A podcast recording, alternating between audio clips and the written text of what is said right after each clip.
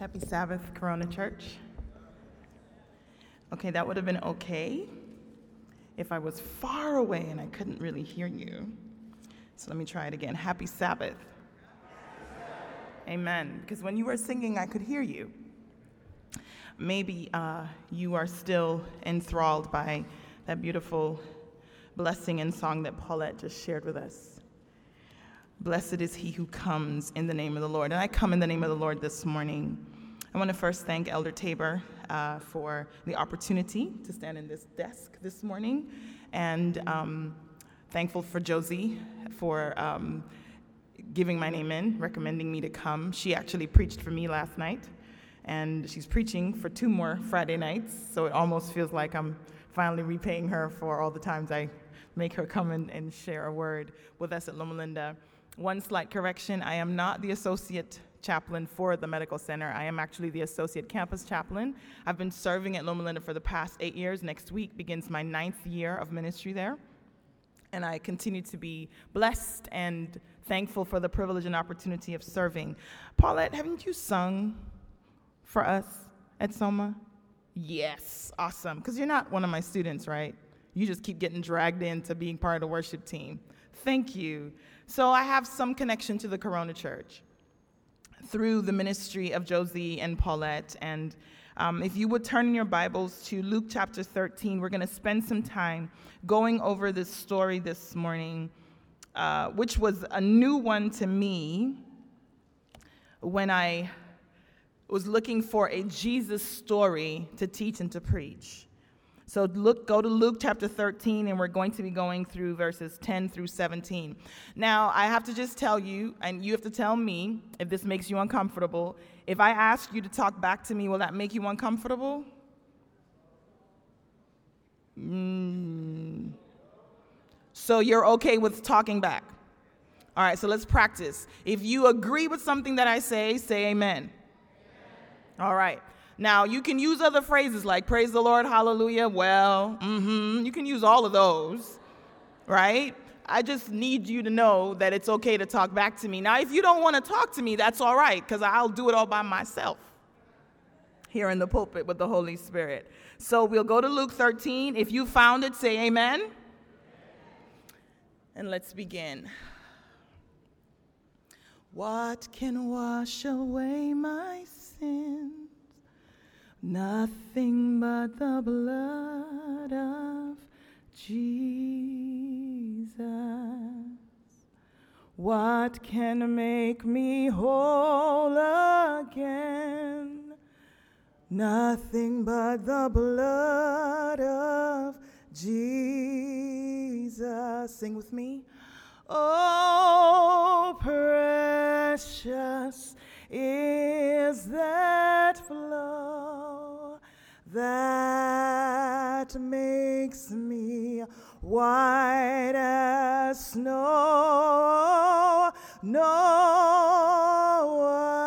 other fount I nothing but the blood of Jesus. It is only the blood, Jesus, that allows me to stand in this pulpit this morning to declare a word. And I'm thankful, Father, for the invitation to speak. And it is my desire to lift you up, Jesus. And I know that you will draw everyone unto yourself. And so we bring our hearts to you, united because of the blood that you shed on Calvary for our sins. And this morning, as we spend some time in Scripture reflecting on your example and your words, may we once more be washed anew in the blood of Calvary, and may we be changed. Not just so that we can be comfortable in our changed state, but so that we would then go tell somebody about you and the access that they have to you because of Calvary. This we ask in the name of Jesus. Amen.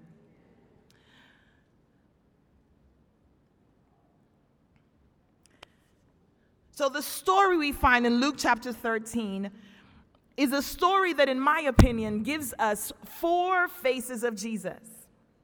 In 2000, Robert McIver penned a book called The Four Faces of Jesus. Four gospel writers, four unique perspectives, four personal encounters. One complete picture was the title of his book that described how the four gospels reflect the different aspects of Jesus' ministry.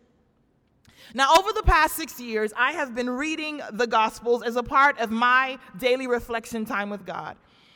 I have gone through Matthew, I've gone through Mark, I've gone through Luke, and I've gone through John. And I can concur with McIver that each of the Gospels does give us a unique perspective about Jesus. And this morning, I'm not quite sure what your impressions are of Jesus. And if I were to take a poll, there would be some, some things that we would agree on in our descriptors. We would say he is our Savior. We would say he is a healer. We would say teacher. And yet, there are others who might present a different aspect about him that we may not agree on or may not have yet experienced. So, as I've spent this time working through the Gospels, I must admit that Luke is my favorite of the four gospel writers.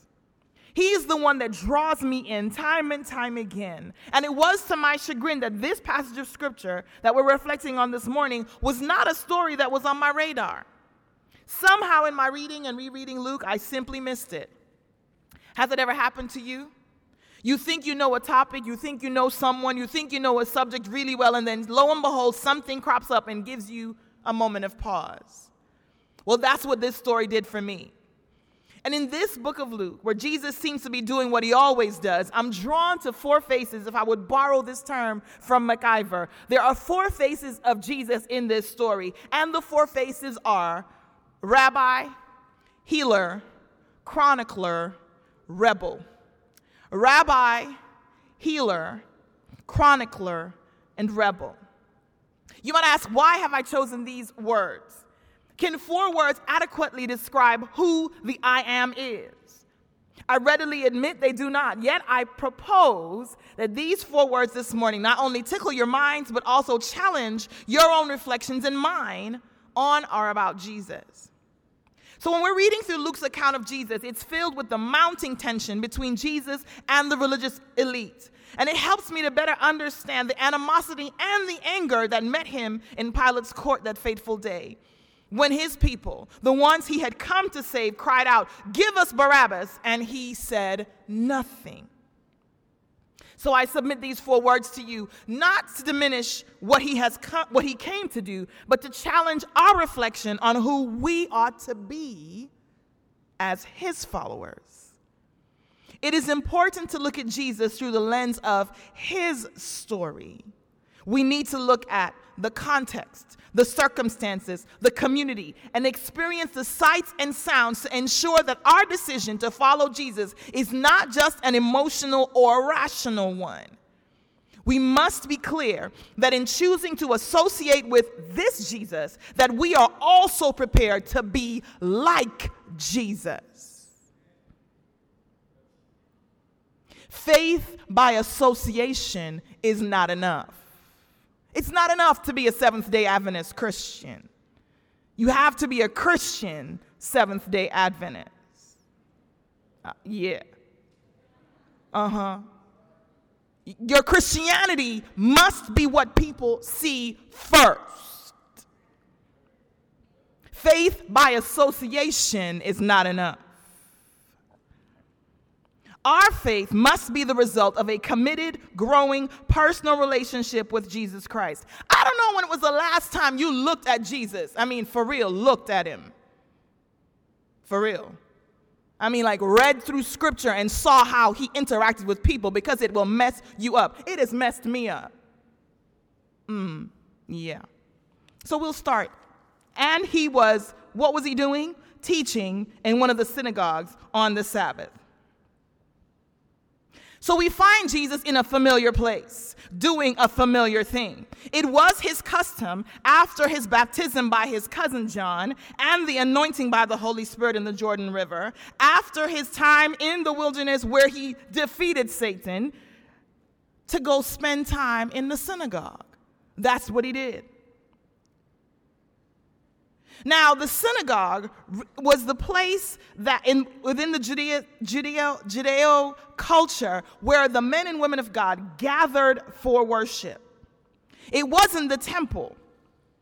It was, it was located in different parts of the land. And in the synagogue, there was no altar, and prayer and the reading of the Torah took the place of the sacrifice. You remember that the children of Israel had been taken into captivity, and when they come, came back from captivity, they created all these different spaces and places called synagogues to worship.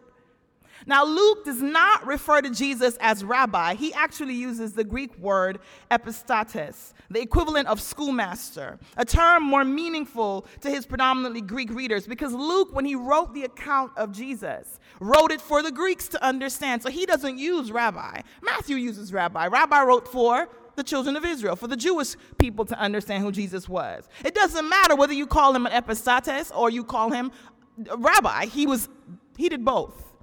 He was the teacher. Those who listened to Jesus took note of the authority with which he read and taught from the scriptures.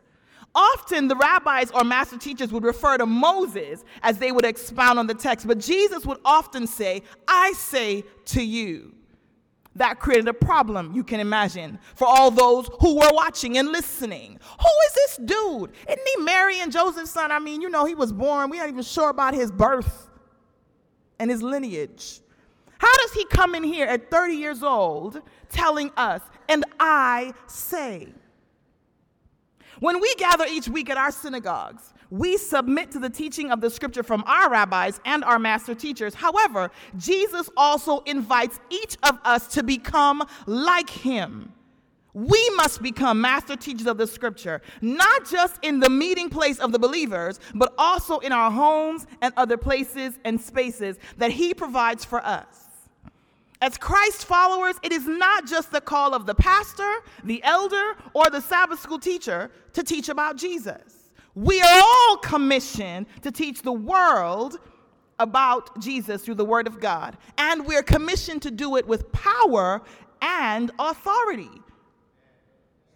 Matthew chapter 28.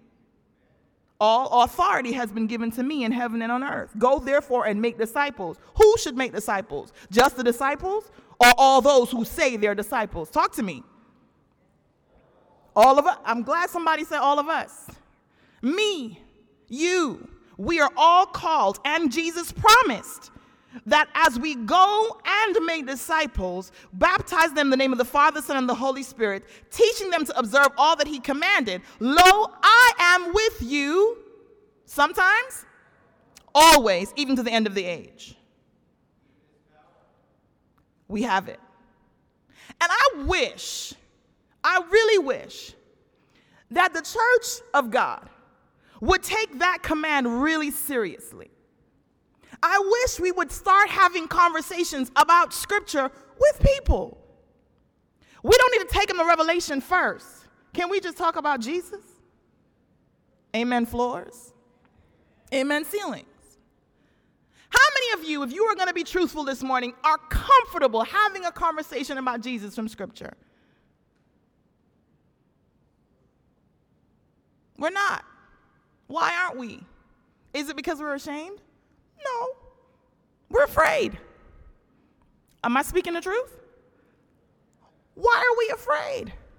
We don't want to be called names. We don't want to be seen as weird or odd. Well, we're already weird and odd. We, we believe in Jesus. Right? So we might as well just go ahead and just be labeled weird and odd. But what if our interaction with Scripture and the infilling of the Holy Spirit helped us to actually be like Jesus. What would happen? Let's see in the story. So there's this woman who, for 18 years, had had a sickness caused by a spirit, and she was bent double and could not straighten up at all. When Jesus saw her, he called her over and said to her, Woman, you are freed from your sickness. And he laid his hands on her, and immediately she was erect and began glorifying God. This woman is unique among all the women gathered for worship this Sabbath morning. Why? Because she's bent double and she can't straighten up. And this condition has been her lot for the past 18 years. So, because we're pretty visual, I'm going to show you what she looked like.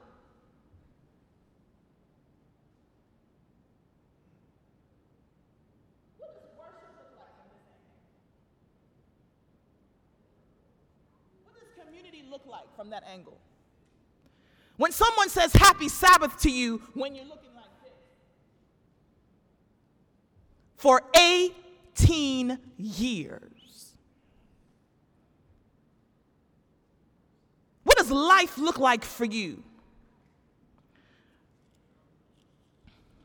And it doesn't appear that this woman is a stranger to the congregation. She's not a visitor. she fits right in. It is Jesus who notices her.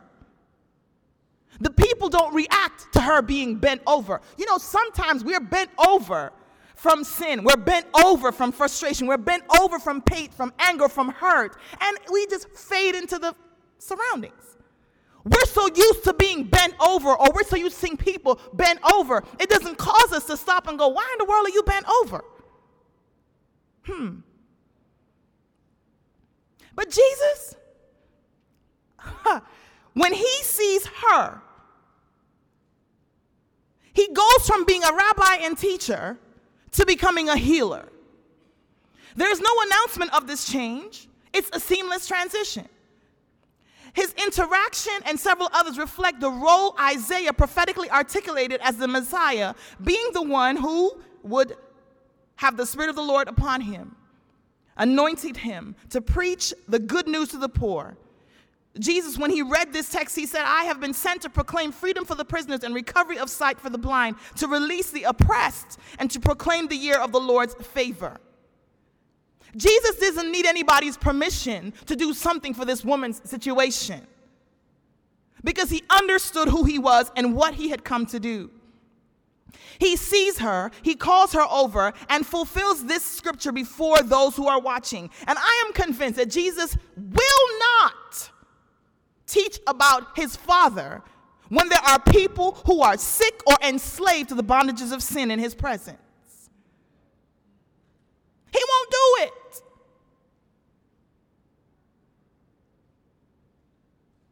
How can we talk about God when we are sitting here locked up and watching everybody else be blessed and we're sitting here locked up, doubled over?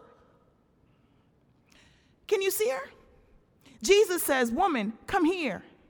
And she shuffles over in her bent position to Jesus. And he says to her, You are free from your ailment. And then he places his hands on her, and she stands up straight as she is healed. Why does Jesus touch this woman? Have you ever wondered why Jesus touches people? He who speaks things into existence, why does he get his hands dirty? Why does he spit in mud and put mud on people's eyes? Why does he touch the leper? Why does he touch this woman? Well, if there any, anybody here who does anything with science, they would tell you that the skin is our largest organ, and when its sensory receptors are stimulated, the hormone oxytocin, the one that makes us feel good, is released. At the same time, cortisol, the stress hormone, is reduced. I think Jesus touches this woman to make her feel good. Having been bent over for 18 years, living in a society that believed that when you were barren or sick, it was because you sinned or your daddy or your mama sinned. Nobody touches you, no one hugs you, no one comes near to you as if your thing is going to jump off on them. And yet she kept coming to the synagogue. Jesus just touches her because it makes her feel good and welcomed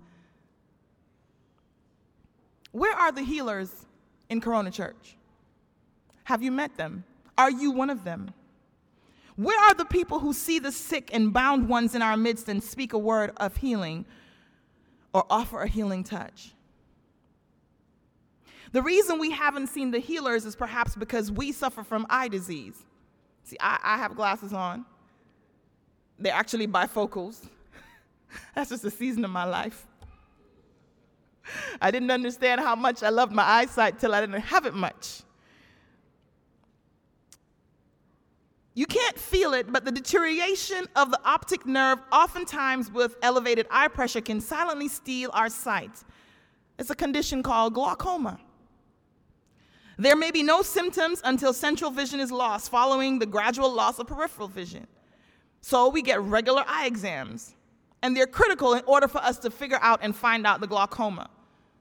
When I turned 40, my eye doctor said, okay, we're to dilate your pupils. I'm like, what happens when you turn 40? How come you didn't tell me? Hey, what are young people? Listen here. Eat your carrots. Take care of your eyesight. Because 40 is a magical number. All manner of things come your way. Nobody told me. You start feeling pain you didn't feel before for no reason. And I hear there's more to come. Anybody can say amen? There's more to come. So just so you know, I don't want to be 20. You know they say 40 is a new 20? I don't want to be 20 ever again. Amen. I'm glad I was over that 20 stuff. I want your energy. Hallelujah. But I don't want to be 20 again. But when my doctor said he was going to dilate my pupils, I was like, what? What is, what is that? It's a sign that I'm getting older.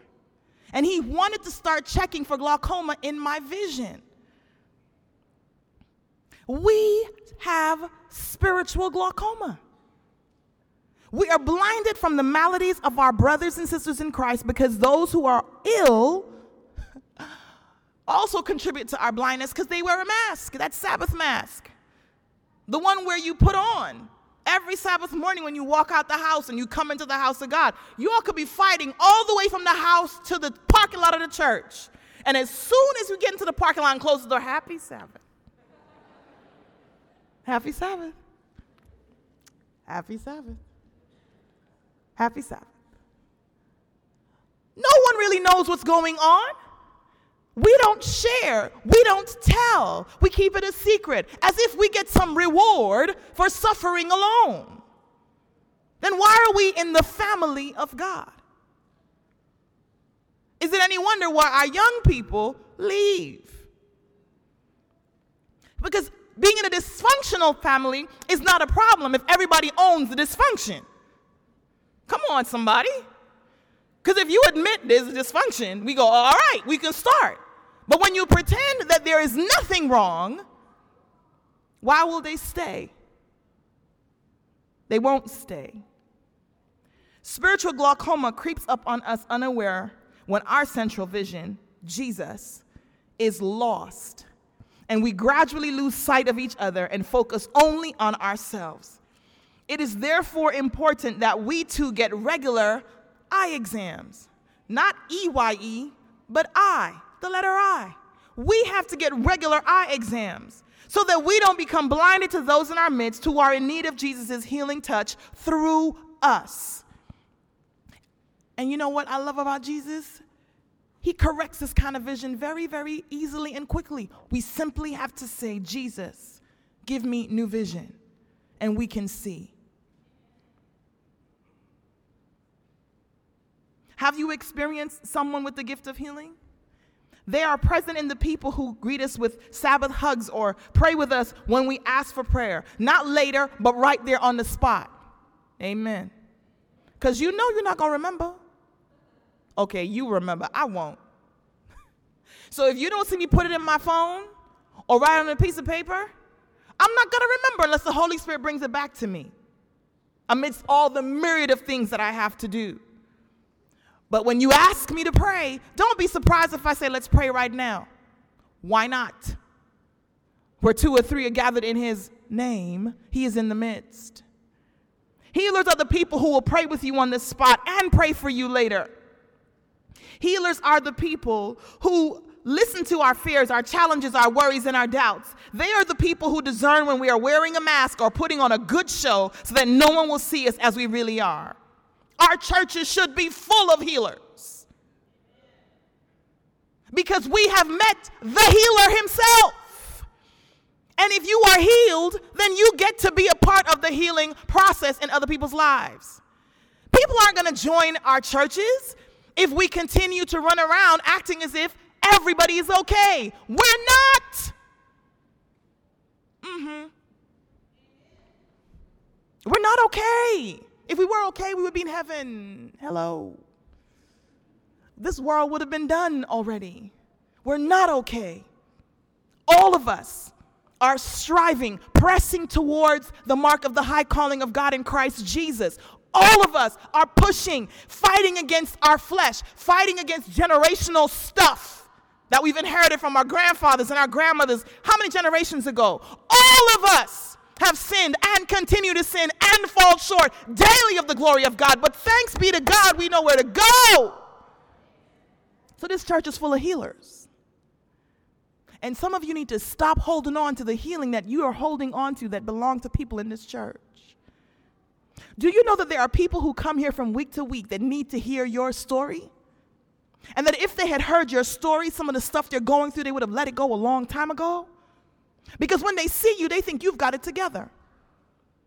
Quick story.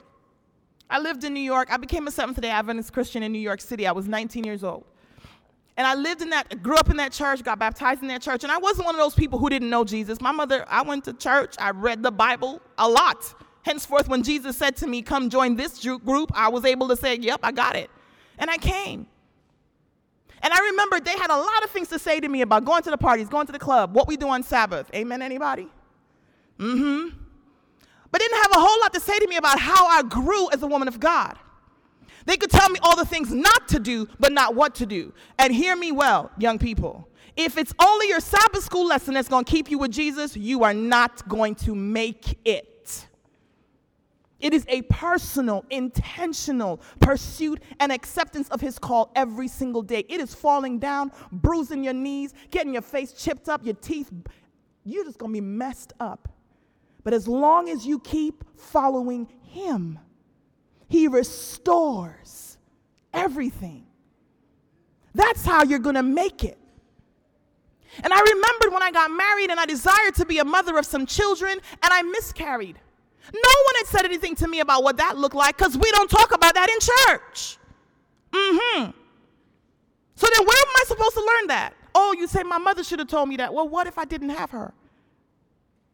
How do you deal with the emotional and spiritual sense of loss? Who supports the husband who goes through that, who has no idea what to do because his wife is crazy because she has hormones running through her body and she's crying one minute and mad the next? Oh, the women in this church didn't have that. Okay. And I remembered being invited to preach at my church for women's for our Women's Day, for Mother's Day actually. And I asked my husband, "Can I talk about us having a miscarriage?" And he said, "Yes, you can have that conversation." And I talked about it. And you wouldn't believe how many women came to me after church and said, "Thank you." There was one woman who I had known her since I was 19. I was now in my 30s. And she goes, Dillis, I miscarried six times. I told my husband, I'm not doing it again. I saw her every single week and did not know for years that she carried that pain. Another woman said to me, I'm so glad you said something about it because when we get married, everybody keeps going. When are you going to have a baby? When are you going to have a baby? When are you going to have a baby? And they didn't know if I miscarried that week. Well, how would they know if we didn't say something? How would we know how to love you and support you and be there with you? We don't know if we don't talk. And in truth, we're all wounded healers. There's no healer that has got it so together that they are immune to pain. And that's what makes Jesus' call for us to be healers so important. None of our children should grow up going to Corona Seventh day Adventist Church thinking that everybody that comes here has it together don't do that to them. Because when they go out in the world, and the world is just simply walking out of your house, when they walk out and they fall and their knees get bruised, they need you and I to walk alongside them to say, hey, even in the midst of this rough patch, Jesus is with you. He will carry you. Know that song we sing, Under His Wings, I'm Safely Abiding? That song nothing, means nothing until you're hurt. Amen, walls and floors. Those songs mean nothing until you're going through something. You and I are the healers that God has placed within our congregations. And the healers need to start speaking up. Jesus is calling us to participate in this role. He wants us to be uneasy when we encounter those who are crippled with anger, fear, abuse, envy, or pride. Jesus wants to interrupt our worship study, or spiritual remonstrations when we are surrounded by those who have been under the bondage of Satan's attacks. Who knows? Jesus may even give some of us the gift of healing, where we get to participate with him in the miraculous deliverance of men, women, boys, and girls from physical and spiritual sickness. And what happens when Jesus touches this woman? There's yet another adjustment made to the order of service.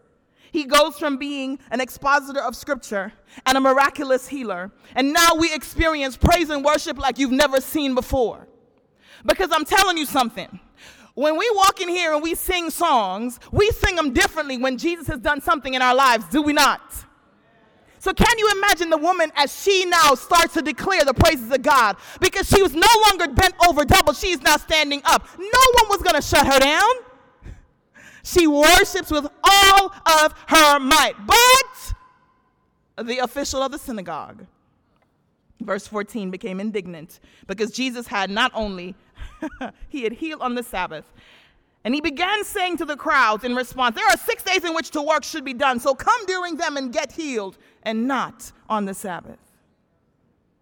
This indignant response leads me to believe that nothing this miraculous had ever happened in the synagogue before. Why wasn't it happening on a more, on, on a more regular basis? The same reason I asked, why aren't miracles happening during the times when we gather each Sabbath morning to read scripture and pray together? It can't be because there aren't any people among us who are sick or doubled over under the attack of Satan, because we're living in this world. The answer to the question is reflected in the synagogue ruler's retort Healing is work, and it should be done on the days one through six. Can you imagine that scene? Get your 3D glasses and your high D minds on. Can you imagine sitting in a synagogue watching Jesus tell this woman, Woman, you are free? And she stands up and she starts praising God. And the synagogue ruler goes, Dude, you can't do that in here. What are you thinking? Son, there are like six days you could have come and done that. What are you doing? Do, he's telling he who spoke things into existence, he who created on one, two, three, four, five, six, and said, Rest. He just told him, You can't do that. Woo. Can you imagine if it was back in the day when God was opening up the earth and swallowing people up? Huh? I mean, we can look at the story and reflect on it, but don't you understand the synagogue ruler's passion? Don't you understand where he's coming from? I get him. I understand him. Come on, dude, you're messing up the service. We got to go. Got stuff to do. Why are we doing it? Why are we doing this? But he's confused as to what worship is supposed to be about. And so, what does Jesus do? what only he could do. He starts telling stories, and he becomes the chronicler the chronicler is the one who tells the story. And if you look at Luke 13 again in verse 15, the Lord answered him and said, You hypocrite, does not each of you in the Sabbath untie his ox or his donkey from the manger and lead it and give it lead it away to give it water? And ought not this woman, a daughter of Abraham, whom Satan bound for 18 years long, be set free from this bondage on the Sabbath day? It's as if Jesus says, if we're going to be historical, let's be consistent. And he takes him back to Deuteronomy because you know he was the one who told Moses what to write in the first place. So you're going to come and chastise me about what I do. Let me take you back, son. Let me school you. Sit at my feet. And if you look at Deuteronomy chapter 22, verse 4, this is what God told the children of Israel through Moses You shall not see your countryman's donkey or his ox fallen down on the way and pay no attention to them. You shall certainly help him to raise them up. And in Exodus 23, verses 4 and 5, if you meet your enemy's ox, or his donkey wandering along, you shall surely return it to him. If you see the donkey of one who hates you lying helpless under its load, you shall refrain from leaving it to him. You shall surely release it with him. So, if your enemy's animals are in trouble, what is your responsibility? You're supposed to do what? Is a human being who was doubled over under attack from Satan for 18 years of more value or less value than a donkey or an ox? Jesus, the chronicler, sets him straight. On Sabbaths, oxen and donkeys were to be untied and led to water. How much more this daughter of Abraham? So Jesus explains to them once and for all you need to understand what I said to Abraham and what I said to Moses. Because this woman had not been called or reminded that she was indeed a daughter of Abraham because of her disease and her sickness. I'm a chronicler, and so are you. Often we chronicle the wrongs we have committed against others or God, and we have a good history of the hurts people have done to us. Some of us can trace our family connections within the context of Adventism back several generations, and some of us are new to this whole Adventist thing, or maybe even new to Christianity. But Jesus challenges us to write a new history of our lives. One that begins on the day when we accept what he did on Calvary to deliver us from the bondage of sin. And we don't have to compare how sinful we are to each other. Instead, we should reflect on what God has done for all of us and what he wants to do for so many more. So once we're clear about our story, we will be able to fully comprehend God's love for this planet. And it gives him the freedom to move through us in sharing this plan with the world. It also empowers us, God bless you, sis. It also empowers us to write new stories which reflect a Savior who is alive and working in our world today. All right, I know you all get out church soon, so I'm going to wrap it up. But can I say something to them? I'm going to say something to them. Y'all can listen. Yo, you all are there. There you go. My little ones. I didn't see you all. Let me talk to you. Y'all can listen. We live in a world where everyone likes to point out what's wrong with the world. But the Bible teaches us that God loves the world. John 3:16 doesn't say God loves the church. Right? Y'all want to check me on? You want to go look at it? Who does God love? You sure? How many people in the world are you friends with? Somebody said lots. You ain't friends with them. Come on. You don't want to be friends because you're scared out your wits if you're friends, you're going to become like them. Let's be truthful. But scripture says God loves the world.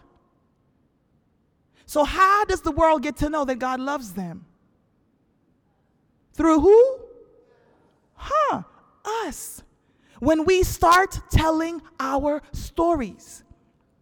And my little young men right here, what's the worst thing you probably did? Just didn't obey something like your parents told you to come in and you didn't do it, or you, you just. Yeah. So you're figuring, what's the story that I can tell? You just simply tell the people you come in contact with, the kids you play with in the park, or whoever's house you go over. That's if, if we have friends who don't all aren't already all Adventists. You know what I mean? So if we have friends who aren't Adventists, we get to talk to them about Jesus. And it doesn't have to be a long story. You just say, you know what? I love Jesus. And they go, really? Who is Jesus? I'm glad you asked. It's as simple as that. Amen. Because God loves this world. And He wants to save the world. Yes, He happens to love the church too, and He loves the remnant, but I think He loves the world a lot more because He died on the cross for the world and the world's impression of us. Mm. When you go home, go on Google, and I want you to do this. I want everybody who can Google do this. Type in, why are Christians so, and put the letter A in. And look at everything people say about Christians. Then I want you to write, why are Christians so, put the letter B, and watch how it auto populates. Why are Christians so? Go through the alphabet. Go through the alphabet. Because I'm going to guarantee you, when you put an L for why Christians is not loving is not the first word that comes up. When you type in why Christians and you put letter F, forgiving is not the word that first comes up. God says that He loves the world. How will the world know God if we don't tell our story? And we don't tell the world that no, you too can be a son and daughter of Abraham. You too are invited to be a part of the family of God. So, the last face of Jesus, we've talked about him being a rabbi teacher, a healer, a chronicler. The last word I used to describe him is rebel. Jesus is a rebel. When Jesus refers to this woman as a daughter of Abraham, it brings the entire gathering back to the realization that she who was in bondage has now been truly set free. And what do the, uh, the opponents of him, what does the synagogue ruler do when Jesus says this? Verse 17 says, when he said this, all his opponents were put to shame, and the entire crowd was rejoicing at all the wonderful things he was doing. Silence, joy.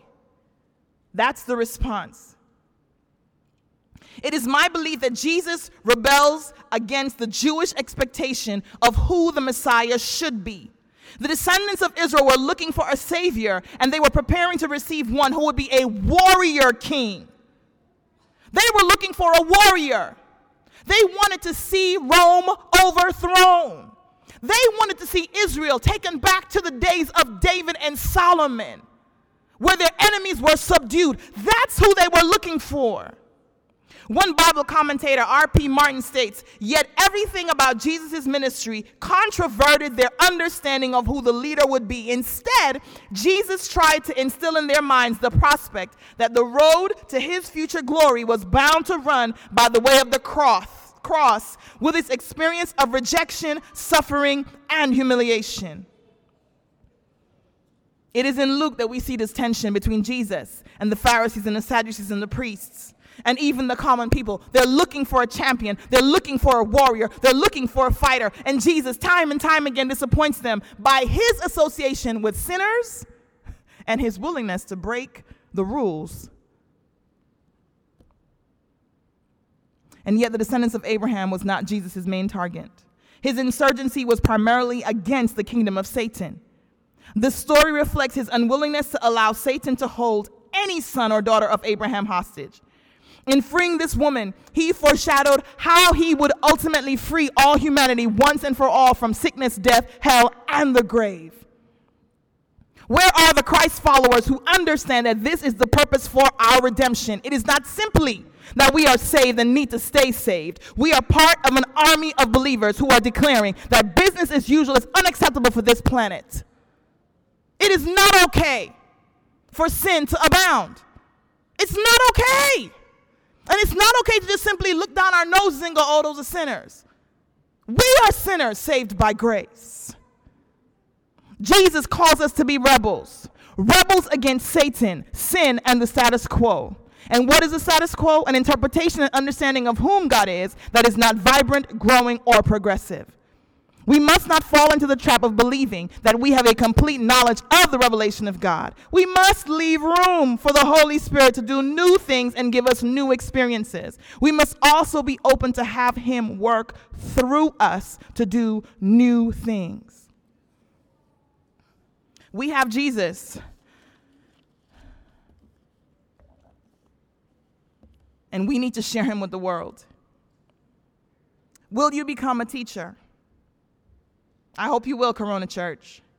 Because we cannot be satisfied with listening to messages week after week, which keep us preoccupied, and with interpreting the signs of the times, which are important, or cause us to be like the synagogue leader, so preoccupied with defending God's law at the cost of the deliverance and healing of the walking wounded who God leads into our midst. We must become the teachers who live, whose lives reflect a submitted and dependent life centered in Jesus. Will you become a healer, Corona Church? I hope you will. Because healing is not reserved for those who are most spiritual amongst us. James 5:17 cautions us to call for the elders and become intercessors. There is no reason for us to wonder if we can pray for healing or deliverance from those who are under Satan's attacks, strongholds, and cast out demons. I'm so sick and tired of us letting people think that Satan is stronger than Jesus. You know that Jesus is stronger. Y'all know that? Do you, do you know that? Anything Satan brings, Jesus can do. Jesus already did him dirty. Like when he was in the in the wilderness, when Satan came at him, what did Jesus do to him? Talk to me. What did he do? Did he go, "Oh Satan, I'm so afraid of you"? He said, "Man, get behind me." He rebuked him. When Jesus was on the cross, and those mocked and tried to get him to come down, he didn't respond. He talked to his father. But you know when he showed up? First day of the week. Death, done. Jesus is more powerful than anything Satan can bring your way. Do you hear me? And yes, I'm yelling at you. I'm yelling so you hear me. Do you hear me? Thank you, baby. Thank you. And don't you ever forget it. He is more powerful than anything Satan can unleash in this world. And Satan understands that he has no power and that his kingdom is, de- is falling apart. But we keep acting as if he has something to stand on. Greater is he that is in you than he that is in the world. Oh, Lord Jesus, help me. Will you begin to chronicle our new story? I hope you will. It isn't enough, enough for us to be chroniclers of the Judeo Christian faith where we can repeat with accuracy the history and purposes and doctrines of our denomination. It most certainly isn't enough for us to be able to articulate our Christian experience through the lens of Adventism with, uh, with prophetic clarity. It is important. But we don't get stars because we knew the doctrines and kept them. We get stars because we bring people to Jesus. Y'all don't even know about the stars. Y'all know about the stars in the crown? How many y'all know about the stars in the crown? Raise your hand real quick, real quick. Somebody needs to talk about what that means. And stars in the crown is not just you mentioning something about Jesus. Hello, somebody. It's actually journeying with someone till they come to know this Jesus. Will you join in the rebellion? I hope you will. We must rebel against doing church the way we've always done it. We must not fall into the trap of Abraham's sons and daughters where we believe that God isn't moving because of something we haven't done.